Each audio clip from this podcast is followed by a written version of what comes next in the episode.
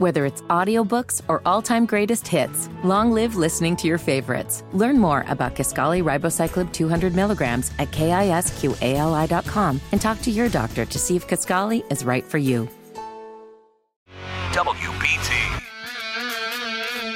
All right, it's about that time to talk to uh, one of my favorite people. We talk uh, at least once a year and always on the morning after the Super Bowl because there's the game, there's the halftime show. But let's be honest, there are some people out there listening that don't care about anything but the ads, the commercials. And to bring it all into perspective for us is a guy who does this for a living very, very well and has for many years.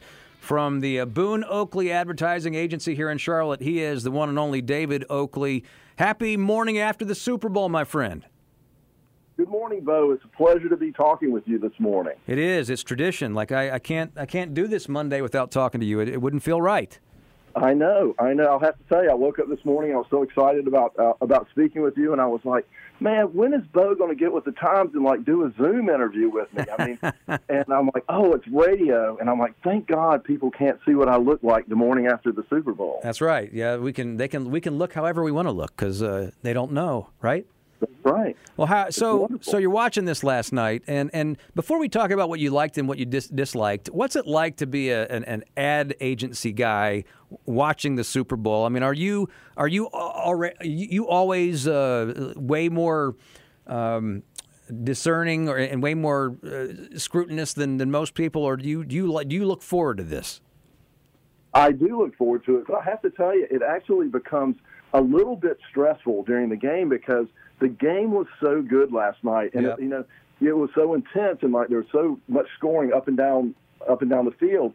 That when the commercial breaks come on, a lot of times, well, during the regular season game or something, I go do something or I talk to my friend or whatever.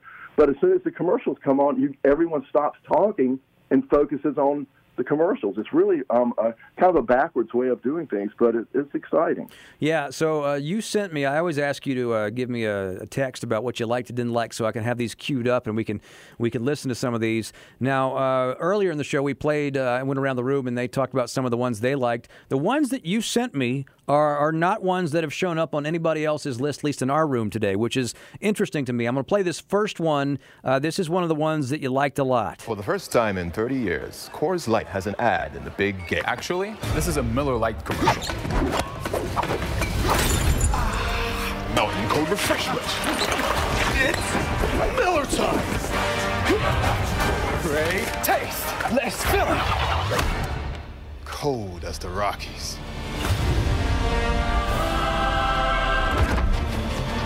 Forest commercial. Miller commercial. Actually, it's a Blue Moon commercial. And right there at the end, now this is an example of uh, one of those ads that they've been building up to uh, in earlier ads. You know, one versus the other, almost like the old days of like uh, you know the Bud Bowl or something. There was one year where I know they had uh, a couple of different beers uh, doing crossovers, but this one, you know, the stakes were set early, and then you get a swerve there at the end.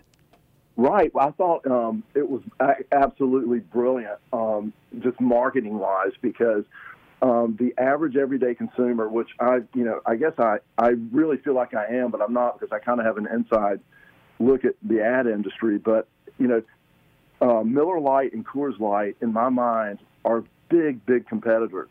And the fact that they were going to go at, go at at each other, and the whole time I was watching the spot, I'm like, who is this for? It's almost like the old um, Coke Pepsi commercials that they used to do, where you know, with your cheating hard, and where the uh, Pepsi guy went into a convenience store and actually pulled out a Coca Cola, and the I know the Coke guy pulled out a Pepsi, and the entire stand fell down, and you found out that he was actually cheating. He was cheating on um, um, on Coca Cola. Yeah. I, I got it backwards there. But what I'm saying is that the the thing that was so great about this commercial is that I realized halfway or right at the end when it became a Blue Moon commercial that oh my God, the same company owns all three of these products. And it, it just was just really well done from a marketing perspective, I believe. Another one you liked was, was another uh, beer commercial. Here's this one. The estimated hold time is now less than 96 minutes.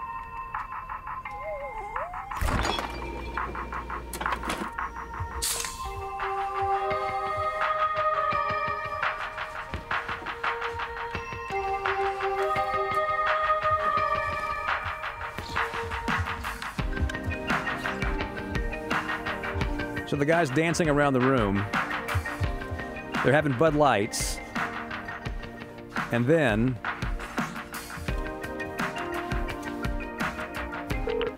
We thank you for your patience. So I'm not going to play the whole thing, but people watching remember this ad, uh, and it's it's basically what they're doing while you're waiting for an automated uh, phone uh, service to finally pick up your call.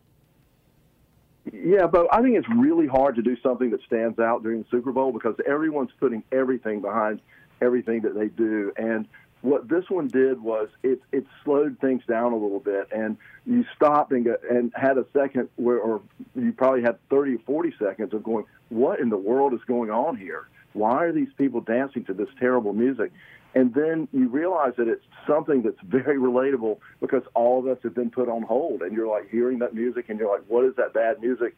And and invariably, when you're waiting to talk to the bank or whoever, they they stop it just to make sure you're still on the line, and then the music starts back, and you're disappointed.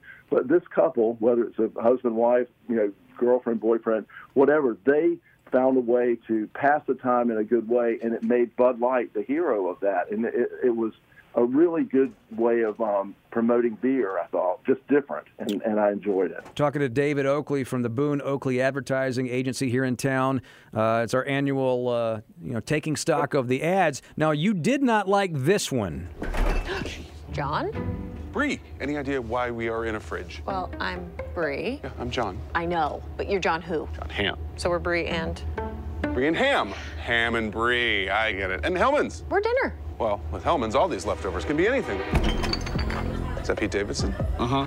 He really is everywhere. I'm gonna eat you guys.